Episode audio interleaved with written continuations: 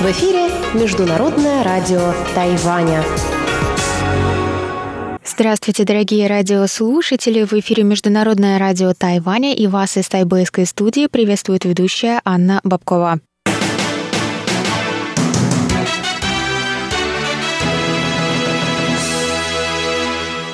Сегодня среда, 10 марта, и мы начинаем наше ежедневное вещание с выпуска новостей сегодняшнего дня, а затем вы, как всегда, прослушаете тематические передачи «Среды», «Китаеведение. Устная история» с Владимиром Малявиным, «Новости экономики» с Андреем Солдовым, а также повтор передачи прошлой недели «Звуки города» с Валерией Гемрановой и Иваном Юмином. Я вам также напоминаю, что на коротких волнах вы можете слушать нас на частоте 5900 кГц с 17 до 17.30 UTC и на частоте 9490 кГц с 11 до 12 UTC. И вы также в любое время можете зайти на наш сайт по адресу ru.rti.org.tw и там прочесть последние новости с Тайваня и послушать ваши любимые передачи.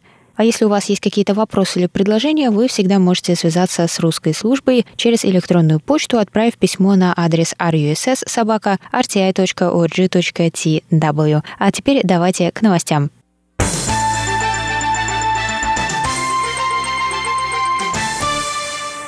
Сингапур закупил 25 тонн тайваньских ананасов, сообщил 10 марта мэр Тайнаня Хуан Вэйдже. Он прокомментировал, что кризисная ситуация открыла для тайваньских фермеров новые возможности. В прошлом самым крупным импортером был Китай, однако 1 марта китайское правительство ввело запрет на ввоз тайваньских ананасов, ссылаясь на наличие насекомых вредителей, несмотря на обоюдную договоренность между Тайванем и Китаем не проводить фумигацию фруктов перед экспортом, так как на обеих обеих территориях присутствуют одинаковые виды насекомых. В настоящее время фумигация проводится только с фруктами, которые отправляются в Австралию, так как там нет вредителей щитовок. В остальных случаях при обнаружении насекомых фумигацию проводят на таможне в принимающей стране. После ввода запрета Китая 1 марта Тайвань начал получать большое количество заказов от местных и зарубежных компаний, и их сумма уже сравнялась с суммой заказа на ананасы Китаем в прошлом году. Сезон ананасов в Тайнане приходится на апрель. Первая партия уже была была упакована и отправлена в Сингапур 9 марта. Мэр добавил, что это хорошая возможность разнообразить рынок экспорта фруктов для Тайваня.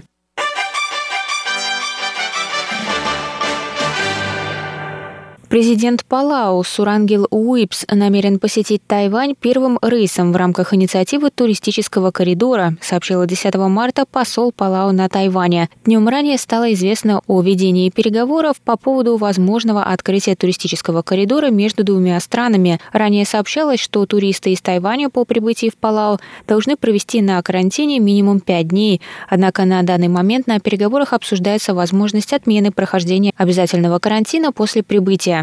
План президента посетить остров уже подтвержден, однако точная дата не называется. Открытие туристического коридора, вероятно, пройдет в конце марта или начале апреля, добавила посол. Тем не менее, для открытия туристического коридора Тайвань должен отменить правила двухнедельного карантина для прибывающих из Палау при условии предоставления негативного теста на коронавирусную инфекцию, так как в Палау нет коронавируса, сказала посол. Она также сообщила, что военные медики США в данный момент оказывают поддержку Палау в проведении вакцинации, которая началась в январе. В Министерстве иностранных дел заявили, что переговоры планируется завершить до конца марта. Министр здравоохранения Тайваня Чен Шиджун прокомментировал, что переговоры находятся в финальной стадии. Основное разногласие между сторонами состоит в том, что Палау принимает быстрые тесты на антитела, в то время как на Тайване доверяет только ПЦР-тестам из-за высокой вероятности ложного результата тестов на антитела. По данным на 10 марта, на Тайване с начала пандемии было зарегистрировано 978 случаев коронавирусной инфекции, 860 52 из которых были завезенными. 10 человек умерли от болезни.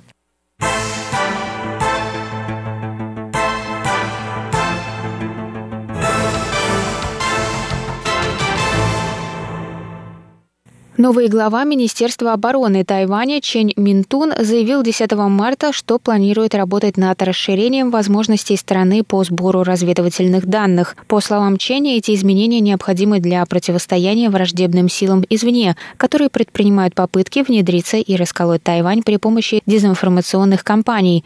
Министр также добавил, что Тайвань планирует применить новую систему обнаружения спутников и использовать большие данные для отслеживания источников дезинформации. Министр заявил, что глобальная ситуация продолжает меняться, и постоянные попытки Китая проникнуть в тайваньское пространство, а также изменение климата и поляризация политических идеалов – это те угрозы, на которые Тайвань должен обратить пристальное внимание. Чейн добавил, что внешние источники постоянно пытаются повлиять на дискурс на острове, расколоть общество и разрушить демократию Тайваня.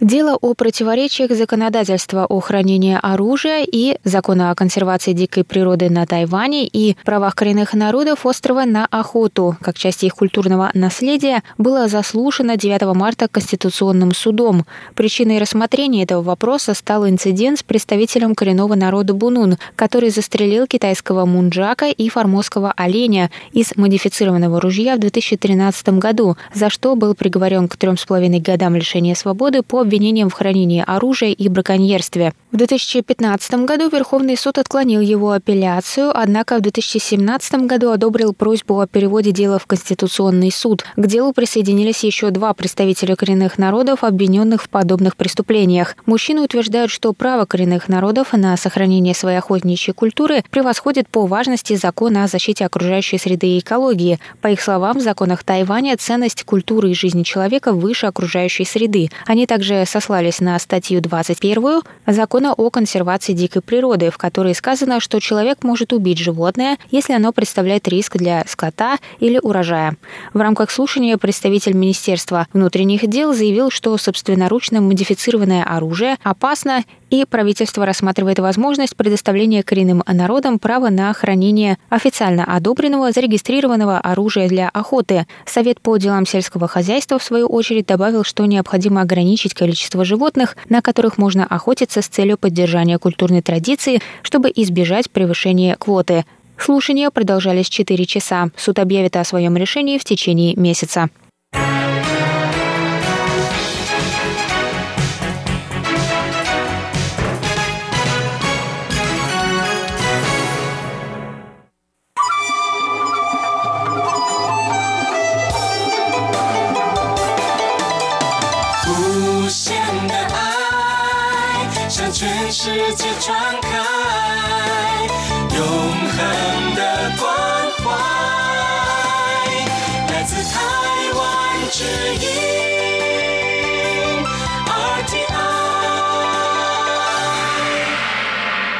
Это был выпуск новостей за среду 10 марта на волнах Международного радио Тайваня. Для вас его провела и подготовила ведущая русской службы Анна Бабкова. До новых встреч!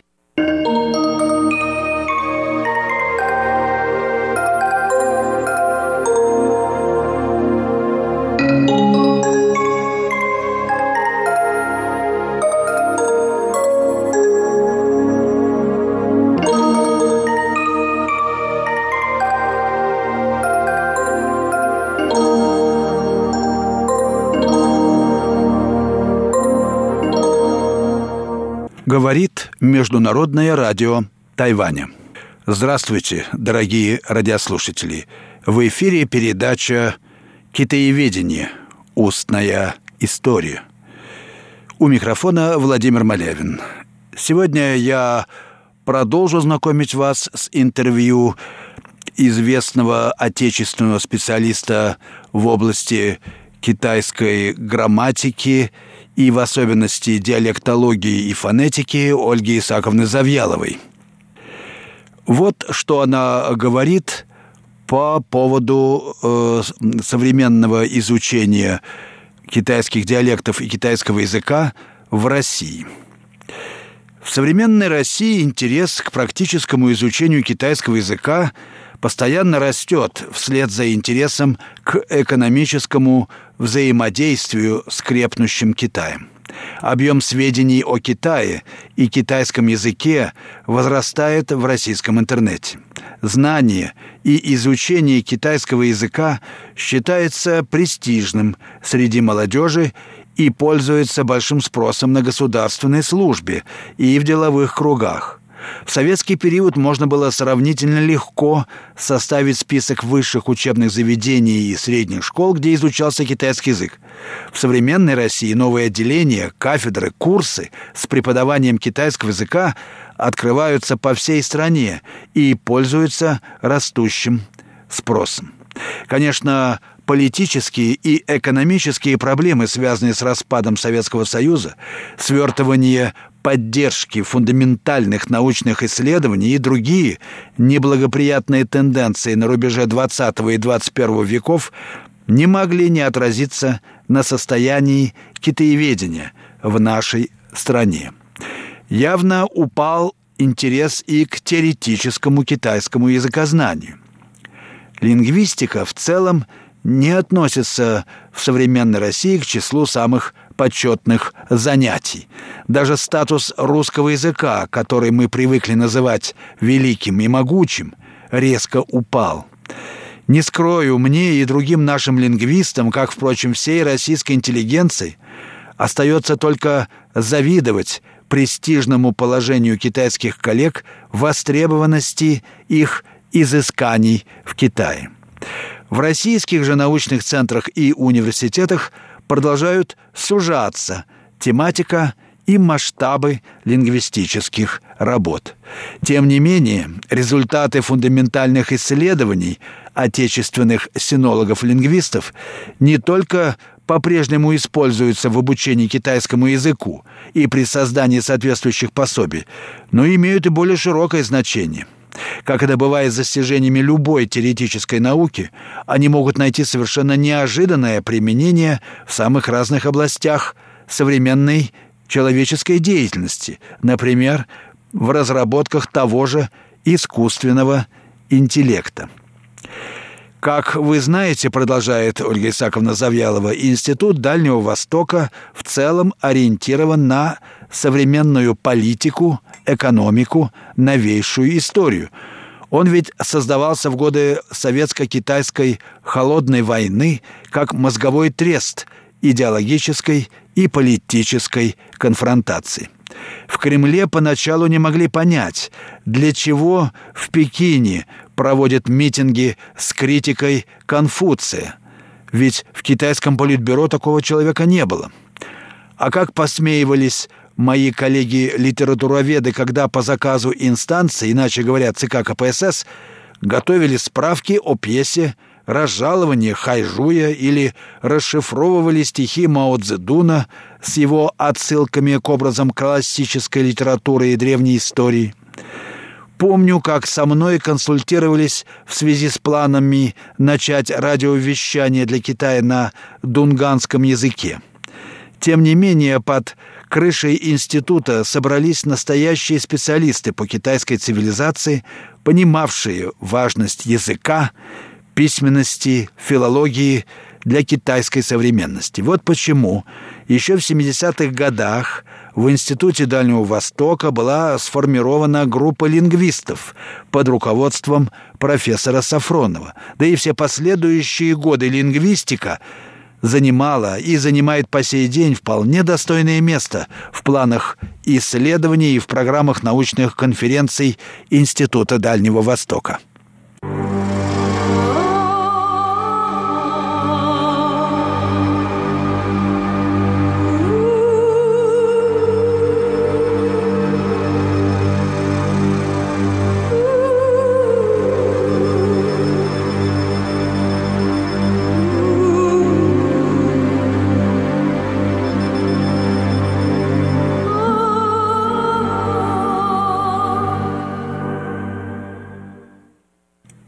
Вы слушаете передачу «Китаеведение.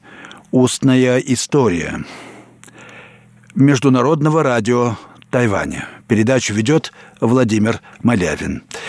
Вы слушаете э, пересказ интервью Ольги Исаковны Завьяловой, известного специалиста в области изучения китайского языка и в особенности диалектологии и фонологии – и э, Ольга Исаковна в этой части интервью рассказывает о положении дел в области изучения китайского языка в современной России. Э, интерес к изучению языка в Институте Дальнего Востока, где работает Завьялова, подтверждается и многочисленными изданиями, публикациями научных работ в этой области. Это касается, например, многотомной энциклопедии духовной культуры Китая. Соответствующий раздел занимает часть третьего тома, который был выпущен в 2008 году.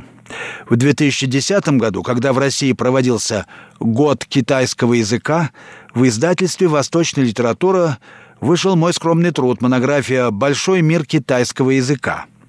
В 2014 году появилось в значительной степени дополненное и переработанное второе издание этой книги, в котором содержатся сведения по истории китайского языка, информация о его современном состоянии и месте в глобальном лингвистическом пространстве.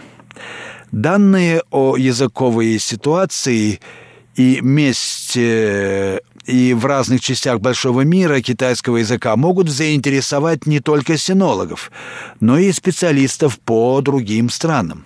Я включила в свою книгу наблюдения, которые накопились во время путешествий по Китаю, а также самые любопытные фотографии, вывески с диалектными иероглифами, образцы каллиграфии разных стилей, цитаты на виньяне в самых, казалось бы, неожиданных местах, арабские изречения, стилизованные под иероглифы в большой сианской мечети. Тем не менее, изменения в китайском языке в эпоху глобализации и интернета происходят столь стремительно, что некоторые разделы этой книги уже нуждаются в обновлении. А в обновлении. В нашей стране продолжает Ольга Исааковна Завьялова, собраны богатые книжные фонды по китаеведению, прежде всего в Москве и в Санкт-Петербурге. Особо я хотела бы отметить уникальное собрание синологической библиотеки, которое расположено в здании нашего института.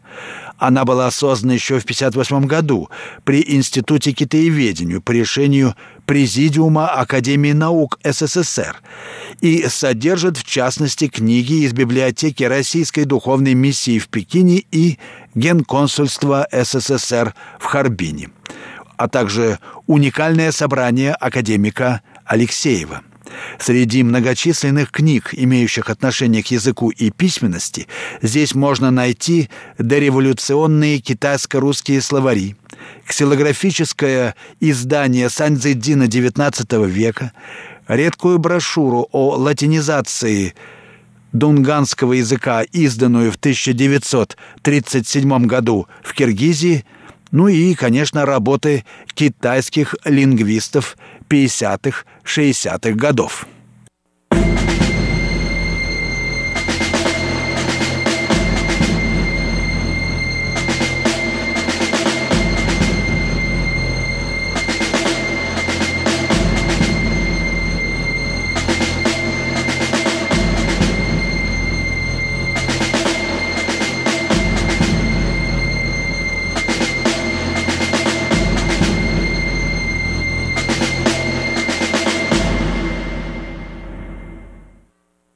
Вы слушаете Международное радио Тайваня, передачу «Китаеведение. Устная история». На сей раз я знакомлю вас с э, интервью, которое в рамках этой программы дала Ольга Исаковна Завьялова, специалист в области китайского языка и особенно диалектологии и фонетики. Ольга Исаковна в этой части интервью рассказывает о положении дел в области изучения китайского языка в последние годы в России и, в частности, в Институте Дальнего Востока Академии наук. К сожалению, новые китайские публикации на лингвистические темы, говорит Ольга Исаковна, до синологической библиотеки почти не доходят. Приходится покупать их в Китае – или просить друзей привезти необходимое издание. Но здесь на помощь приходят китайские книжные магазины. Их посещение – это настоящий праздник. Мой любимый магазин издательства «Шанву Иншугуань» которая славится своими лингвистическими публикациями, расположен на улице Ван Фудин в Пекине. Именно в этом магазине я приобрела трехтомный «Атлас диалектов китайского языка», о котором шла речь выше. И не случайно представитель издательства присутствовал на международной конференции по лингвистической географии Китая. Вспоминаю также многоэтажное здание магазина «Синьхуа» в Ханчжоу, заполненное людьми разного возраста. Взрослые покупатели ищут нужные им издания по электронному указателю.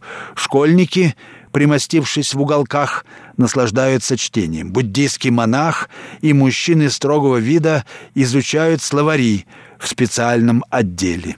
В магазине можно купить и любимые в современном Китае средневековые романы на разговорном языке байхуа и популярные переиздания древнекитайских классических сочинений. В школьном отделе несколько стеллажей уставлены учебниками вэньяня. Немало места занимают разные книги по китайскому языкознанию – Среди них есть теоретические исследования по диалектам группы У, на которых говорят в этом регионе, и практические пособия по шанхайскому диалекту, который служит своеобразным общим языком в провинции Джидзян. Почти целый этаж магазина занят учебниками английского языка, ведь его изучают в Китае сотни миллионов человек. И э, далее Ольга Исаковна Завьялова начинает рассказ о своих путешествиях по Китаю. Вот что она говорит. За последние годы я совершила несколько увлекательных путешествий в самые разные уголки Китая вместе с моим мужем Юрием Тавровским. Началось все с традиционных маршрутов. Пекин, Великая Стена, Минские могилы в Шисанлине – потом Шанхай, набережная Бунт, строительство нового района Пудун, где гид говорил нам, стоя посреди капустного поля, вот здесь будет небоскреб, а там аэропорт. Удивительную поездку мы совершили в знаменитый Дуньхуан – о котором я так много слышала еще в студенческие годы от Льва Николаевича Меньшикова, который всю жизнь занимался дуньхуанскими рукописями. Конечно, в Дуньхуане и его окрестностях надо проводить не несколько дней, а недели и месяцы. Величественные пещеры Могао, остатки Великой Стены на Шелковом пути, черная пустыня Гоби и необыкновенный песчаный оазис на севере Ганьсу – лежат в стороне от обычных маршрутов российских туристов и пока малоизвестны в нашей стране. Как много там материала для исследований лингвистов, этнографов, историков. Хватит на несколько жизней.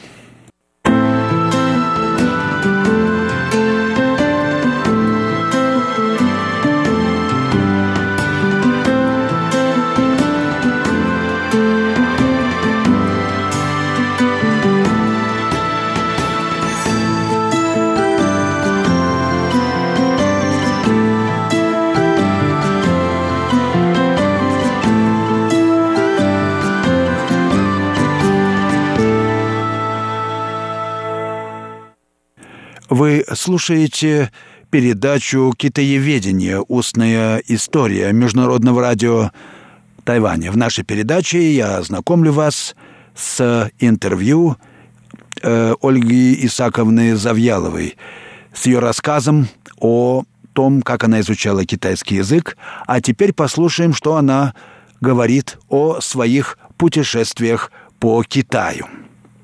В провинции Цинхай мы ездили на озеро Кукунор, жили в мусульманской гостинице при Исламском культурном центре, осмотрели самый большой тибетский храм за пределами Тибета, Тайрсы. В столице Ганьсу, городе Ланчжоу, мы впервые увидели могучую Хуанхэ. В провинции Дзянсу бродили по прекрасным суджоуским садам. В провинции Джизян любовались необыкновенными ландшафтами озера Сиху и чайными плантациями в районе Лундина.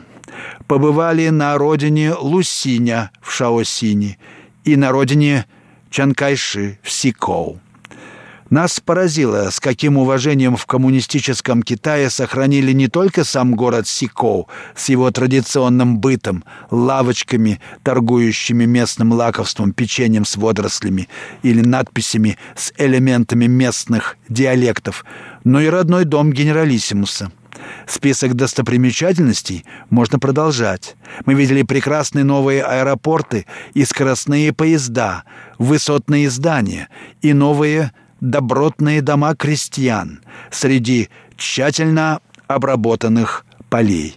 Но, пожалуй, не меньше, если не большее впечатление произвели на меня возрождаемые с любовью старые и новые музеи, воспевающие достижения китайской цивилизации, число которых уже превысило 3200 по всей стране.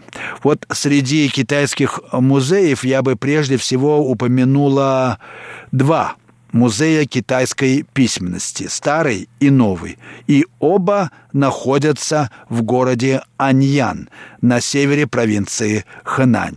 Первый был открыт в 1965 году на месте древнего городища Инсюй, там, где были обнаружены древнейшие иероглифические надписи на костях животных и черепаховых панцирях.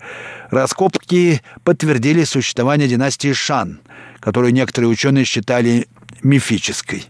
И не случайно в 2006 году музей Инсюй был включен в список всемирного культурного наследия ЮНЕСКО, а в 2010 году список государственных археологических парков – КНР. А новый музей письменности открыт там же, в Аньяне, в 2009 году.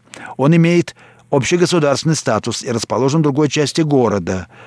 Каллиграфическая вывеска выполнена бывшим генеральным секретарем Цзан Цзэмином.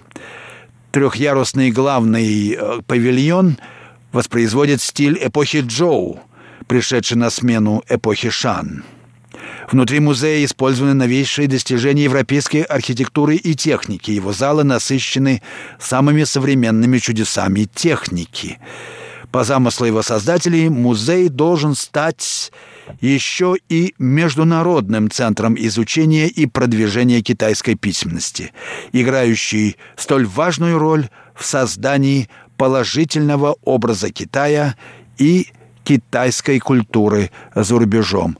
Вот этому, этой стороне жизни Китая китайские власти уделяют самое пристальное внимание и э, заботу о сохранении и развитии китайского языка, используя для этого новейшие достижения техники, включая, конечно, вот все эти форматы интернета. Вы слушали передачу э, «Китаеведение. Устная история».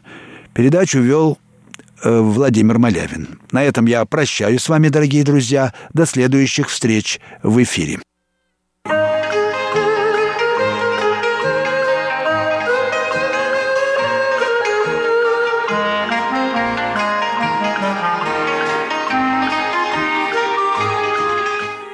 Здравствуйте, дорогие слушатели Международного радио Тайваня.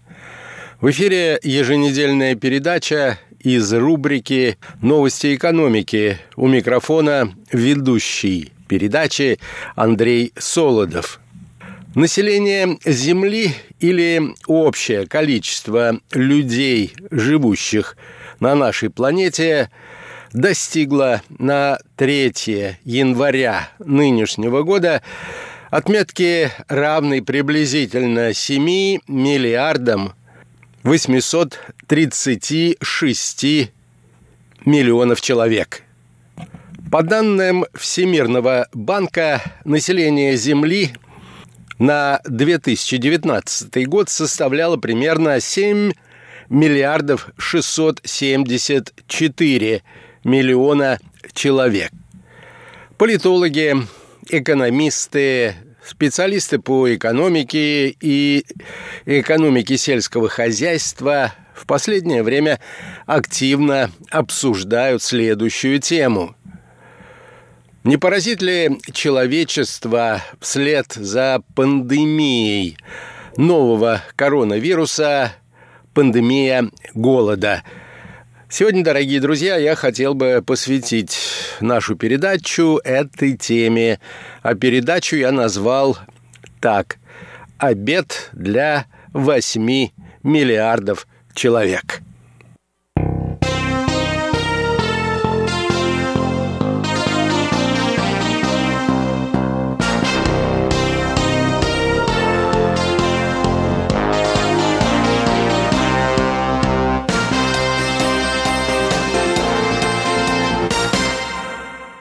По данным Организации Объединенных Наций, от голода с начала 2020 года на планете погибли приблизительно 7 миллионов человек, а может быть и больше.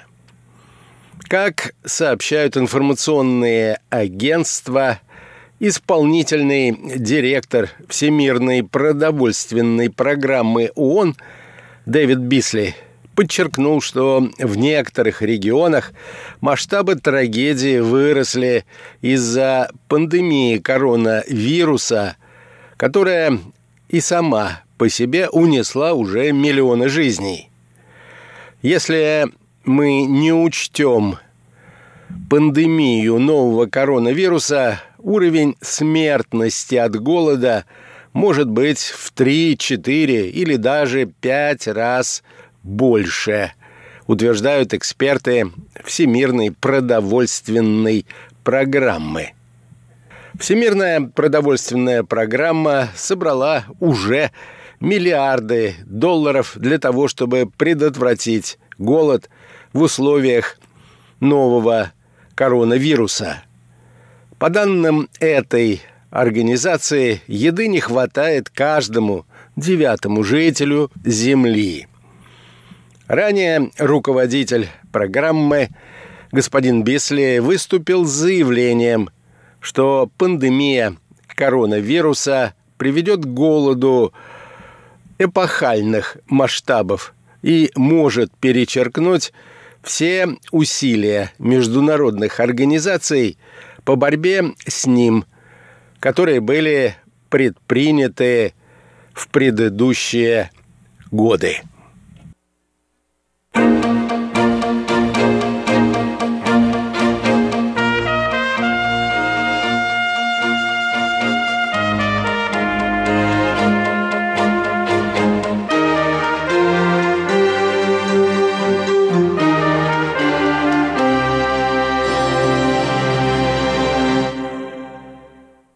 Этим алармистским призывом вторят эксперты аналитического агентства Bloomberg, которые предупреждают, что цены на продукты питания во всем мире растут. И это происходит исторически в самый неподходящий момент. К примеру, в Индонезии соевый творог стал на 30% дороже в январе по сравнению с декабрем – в Бразилии цена на черную фасоль, основной продукт питания населения, повысилась на 55% по сравнению с январем прошлого года. А в России, утверждают экономисты, потребители платят на 60% больше за сахар, чем год тому назад – Развивающиеся рынки ощущают последствия резкого повышения цены на сырьевые товары, а все продукты массового спроса от нефти до зерновых с точки зрения цен устремляются вверх из-за ожиданий грядущих экономических последствий коронавируса, связанных с возможным восстановлением мировой экономики. Потребители в развитом мире, в Соединенных Штатах, Канаде и Европе также оказываются под ударом, поскольку компании, они уже давно находятся под давлением вследствие связанных с пандемией перебоев в снабжении, а также растущих транспортных расходов, делают все возможное для того, чтобы справиться с ростом цен. Люди должны будут привыкнуть к тому, что им придется больше платить за продукты питания, утверждают эксперты продовольственных рынков. Возможно, ситуация будет только ухудшаться. Продовольственная инфляция, как известно, всегда является негативным фактором, а новая ее волна будет, скорее всего, особенно жесткой. Поскольку пандемия коронавируса свела на нет рост глобальной экономики, появились новые причины для озабоченности по поводу грядущего голода и недостаточного питания, причем даже в самых богатых странах мира. В Британии Например, благотворительные фонды распределили рекордное количество продовольственных наборов в день в течение первых шести месяцев пандемии коронавируса. В Соединенных Штатах количество людей, испытывающих проблемы с питанием, выросло более чем на 13 миллионов человек а это увеличение на 35% по сравнению с показателями 2018 года. По данным информационных агентств и аналитических центров, в Соединенных Штатах цены выросли почти на 3% за прошедший год. И это примерно в два раза превышает уровень инфляции. Однако даже такой небольшой рост чувствителен для тех семей, которые уже испытывали проблемы. По данным Министерства сельского хозяйства Америки, самые бедные жители этой страны в настоящее время тратят более 35% своего дохода на еду, а массовые увольнения в таких сферах с низкой оплатой, как ритейл и транспорт, еще больше повысили давление на бюджеты домохозяйств.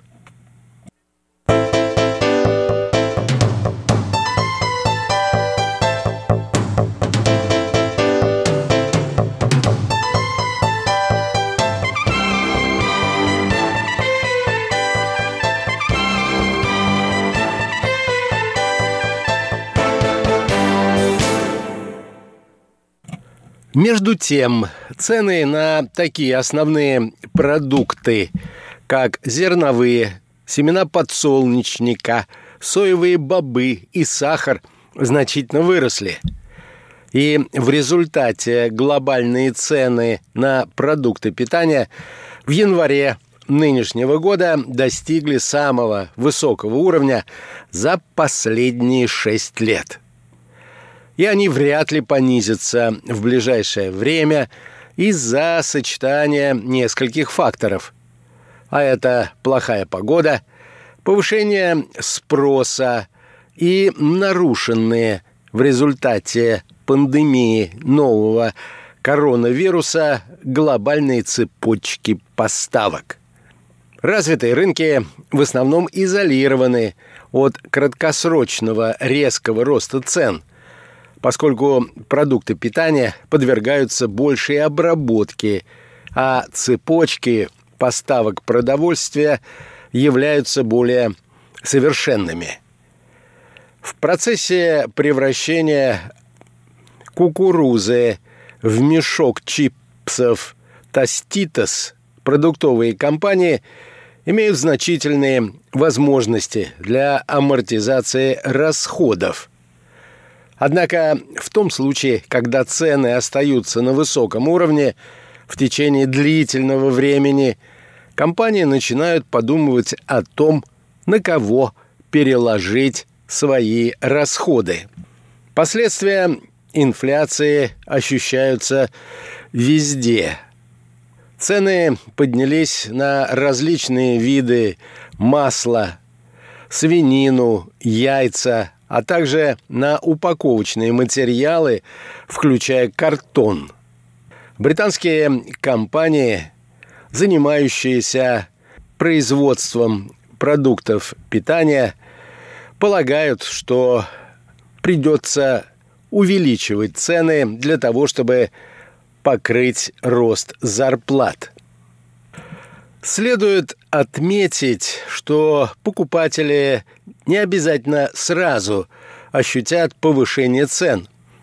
Вместо повышения цены на этикетке могут сократить комплектацию наборов продуктов или количество специальных рекламных акций. По данным продовольственных компаний – в прошлом году количество продуктов питания, проданных в рамках рекламных акций, на европейском рынке сократилось на 20 процентных пунктов. И частично это было связано с вызванными пандемией коронавируса сокращением поставок из из-за возникших логистических проблем – Кроме того, может возникнуть очередной этап так называемой шринкфляции. И тогда цены могут остаться прежними, но количество самого товара будет сокращено. Подобная тактика уже давно популярна на европейском континенте, в частности в Великобритании, где продолжается уже 10 лет война цен между супермаркетами, что было, конечно, на руку потребителям, поскольку позволяло удерживать цены на относительно низком уровне.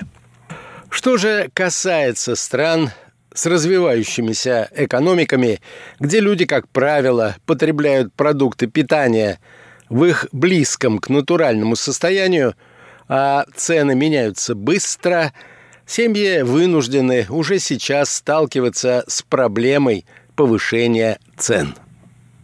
В связи с этим возникает естественный вопрос. Что же делать? Ну а об этом в нашей следующей передаче, дорогие друзья.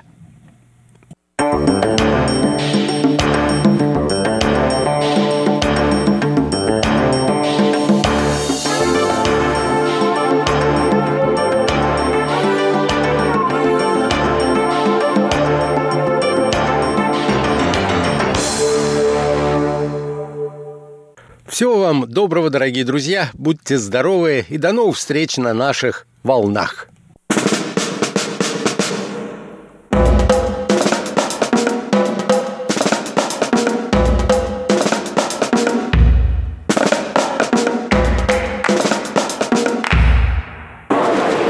Здравствуйте, дорогие друзья! У микрофона ваши ведущие Иван Юмин и Валерия Гемранова. И это значит, что вы слушаете передачу «Звуки города». Всем привет! Привет-привет!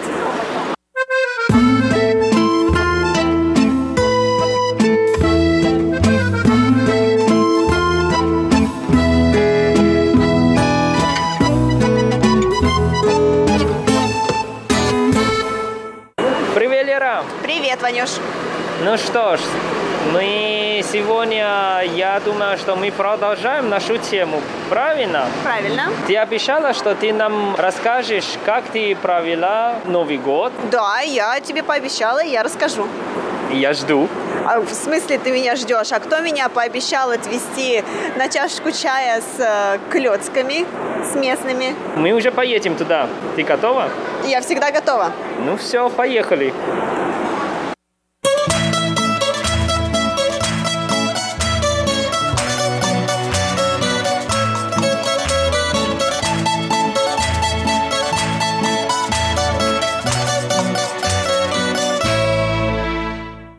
Ну вот, мы уже пришли. Это твой известный ресторанчик?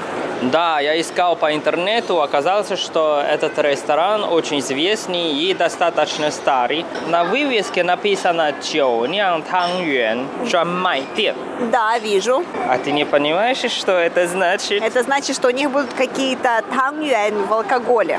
Да, вот это их э, самые особые блюда. Хорошо, ладно. Я думаю, мы с тобой попробуем еще. Ой, Ванюш, смотри, сколько здесь людей в очереди стоят даже. Ничего себе. Ну, конечно, пока еще новогодние праздники, и это обязательно надо кушать. Это обязательно в очередях стоять. Ну да. Давай посмотрим, что у них есть. Я, честно признаюсь, никогда не пробовала за 7 лет жизни на Тайване, никогда не ела тангюань. Никогда? Никогда. Ну, у тебя плохие друзья. Ты, кстати, тоже был среди этих друзей и находишься в течение там скольких уже? Шести, четырех, нет, наверное, пяти лет. И ты меня тоже никогда не приглашал. А я думал, что ты уже опытная, поэтому... Нет, Ванюш, нет. Смотри, ну что у нас есть? У нас есть какие-то сигуаджи, какие-то напитки. А, ну а их только подают летом. Здесь тоже есть соки и лед.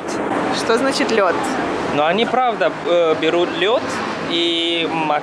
А, Матча. размолотый, как наподобие того, который мы ели в Ice Monster. Ну да, да, да. Всё, Поэтому лед сказал. Ну, а для нас мороженое, хорошо, но лед, да, правда. Ну, это вот здесь написано, это только лето. А нам Хорошо. надо смотреть вот налево. Так, что у нас есть? Сэнлэн Вайтай. То есть можно купить э, замороженные. А, замороженные, то есть не приготовленные еще на Да. вынос. Да, и дома сам готовить. А Вот есть вот рёши танг юань. И это горячие здесь. А, да, здесь есть, ну, конечно, уже горячий, приготовленный тангюэн. И здесь, кроме тангюэн, здесь еще есть вот это тембура. А, это тенпула. Мгм. Еще суп. еще- Тенпула, это сладкое, но не острое, если смотреть на иероглифы. Ну да, это, если дословно перевести, это сладко и не остро. Но на самом деле это из японского языка. Это значит темпура. Интересный перевод. Так, давай посмотрим, что у нас есть. У нас, кстати, здесь есть эм, сенжоу тангюэн. Это Мгм, с как- мясом. да, с мясом, то есть это соленые тангюэн, соленые клетки. И остальные, в принципе, уже все сладкие. Да, но в основном здесь вот э, с арахисом, с кунжутом. Так, вот эти шарики, наши шарики тангюэн в бобовом супе. Да, всегда мы кушаем а, э, тангюэн в супе из фасоли. Это очень вкусно. А я хочу заказать вот этот специальный суп. Это из алкоголя. Как называется? 酒酿汤圆, точнее 酒酿芝麻汤圆. То есть вот этот 汤圆, клецки с, э, с кунжутом. А мне интересно, вот смотри, мы, да ладно, мы взрослые, а вот если дети, детям же не разрешено, запрещено употреблять алкоголь. Ну, конечно, поэтому дети только сладкий суп из фасоля. Откуда ты знаешь? Ну, я знаю. Хорошо, а я... Еще надо говорить, а. что здесь тоже очень специальное блюдо. Нам обязательно попробовать надо вот это сухие там тангюэн или сухие муаджи. А, это те, которые не в супе, наверное. Да. Хорошо, я тогда закажу вот их, наверное, и я хочу еще заказать себе э, тангюэн с кунжутом, но в супе. В супе С фу... кунжутом. Не, я имею в виду, что в обычном супе. обычном А, супе. вас- то есть не хочешь из Нет. фасоли. Ну ладно, тогда я закажу, как я сказал, а, тангюэн с кунжутом в супе из алкоголя и еще темпура. Хорошо, давай заказывать. Окей.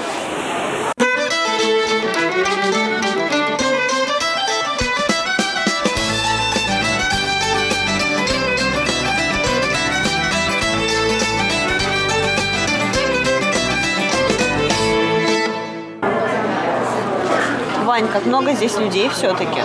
Ну, конечно, я же сказал, это известный ресторан, в котором продается великолепные и самые вкусные клетки. А ты здесь когда-нибудь сам бывал? Нет, но с тобой. Куда ты тогда знаешь, что они здесь самые вкусные? Но интернет же, интернет. в интернете ты можешь найти ответ на любой вопрос, правильно? Да, конечно. Хорошо. А, ну что, Ванюш, мы сейчас пока что ждем, когда нам принесут наши шарики. А, на самом деле мы их называем постоянно клетками, но это не, это не те самые клетки, которые мы едим в России и, в принципе, которые существуют в Европе.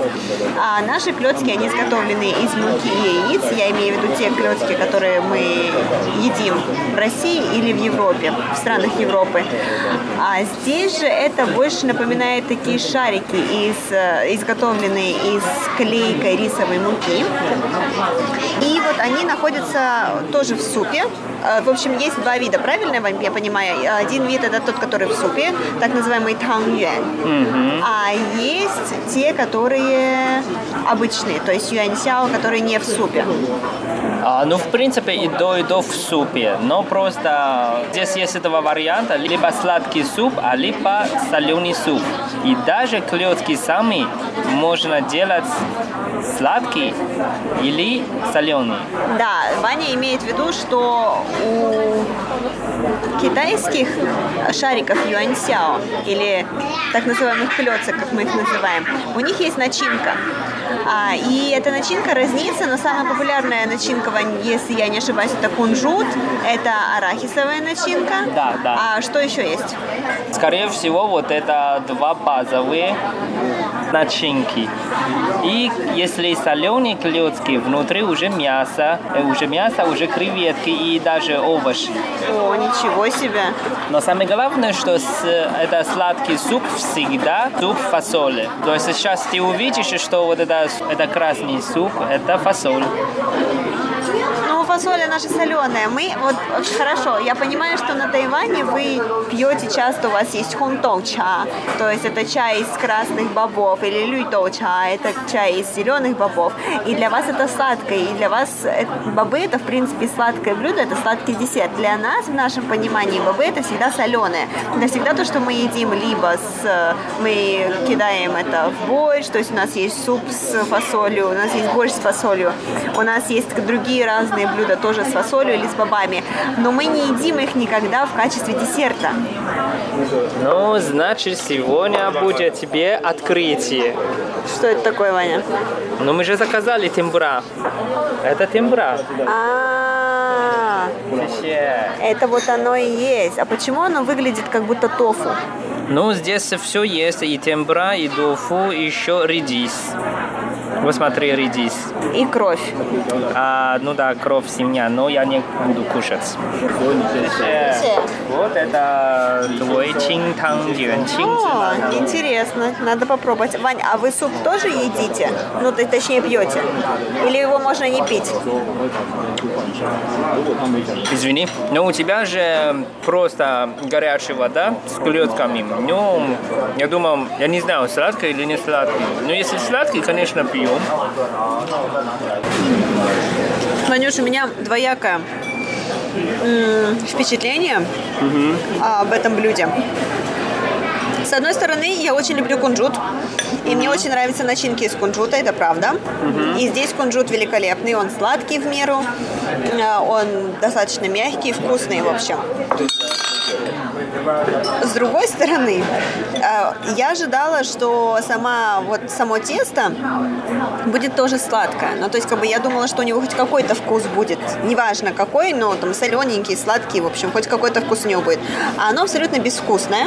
Ну да. Абсолютно безвкусное тесто. И Ну плюс да. ко всему оно, оно реально вот из клейкого риса, то есть постоянно оно тянется и жуется, как, как мармелад. Но при этом всем оно безвкусное. И поэтому такое ощущение немного, что оно... Ты устаешь его жевать, потому что вкуса у этого теста нет. Я же сказал, поэтому часто мы с э, сладким супом, ну сейчас скоро, я думаю, скоро будет мой вариант, ты тоже можешь попробовать. Хорошо. Но кунжут, правда, очень вкусный. Безусловно. А как твоя темпура? Вкусно, конечно. И тоже есть вот это доуфу, редис. Ну, я думаю, что сначала соленый, потом сладкий лучше. Хорошо, хорошо. Вот смотри, у нас еще, я еще специально заказал для тебя, это сухие тангюэн. М, а с чем это, Ванюш? Какая начинка? Тоже кунжут.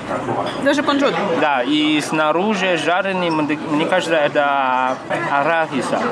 Хорошо, сейчас попробуем. Ваня, видимо, был очень голодным. Он буквально за две минуты за две минуты слопал свою темпуру. И сейчас забрал у меня мои тангюань. Начал есть мои шарики с кунжутом. Ну как, Вань, тебе? Вкусно, конечно. Но можно чуть-чуть добавить еще суп.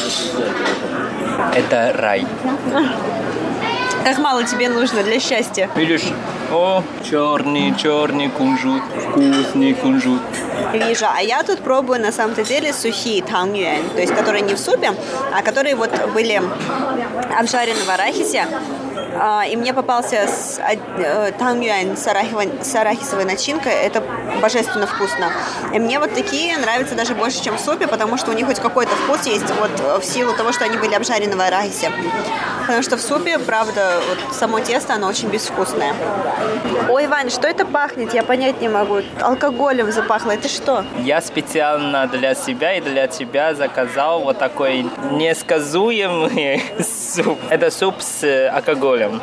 А, а что за алкоголь, Вань? Напоминает по вкусу, по- точнее, не по вкусу, а по запаху, потому что я еще не пробовала, но напоминает по запаху водку. Ну, как китайская водка, да? Да-да-да. То Она сказала, что это алкоголь сделано из клейкого риса. А, то есть, наверное, какая-то водка, настоянная на клейком рисе. Да, и смотри, правда, да, есть все-таки рис. Есть рис и есть яйцо, да, и есть еще твои Да, еще тангюань. яйцо, еще тангюэн. Я не знаю, это сладкий или, или соленый. Мне кажется, Вань, ты после этого будешь очень веселым. Попробуем. Вкусный алкоголь. Нет, вообще, вообще нет алкоголя. Правда? Да, пьешь, это как какой-то сок, яблочный сок. Не может быть такого. Серьезно, я- я тебе не обманываю. Да, я попробую. Правда. Ну, яблоко. Ну, как сказать? Ну, яблоко я там не заметила. Там есть что-то отдаленно напоминающее. Но по мне так это больше все-таки действительно алкоголь. Просто, видимо, алкоголь выпарился, когда его варили. Я так думаю. И остался просто вкус его. Но вот самого, наверное, вот как... алкоголя уже как такового здесь очень мало. То есть здесь, вот я так понимаю, этот алкоголь просто добавляет вкуса. Такого сладковато-кисловатого какого-то. Но на самом деле неплохо. Но я бы, наверное, не стала себе заказывать. Почему? А мне кажется, это вкусный, очень вкусный. Ну, даже правда, как сок из яблоки. Ну, хорошо, ладно.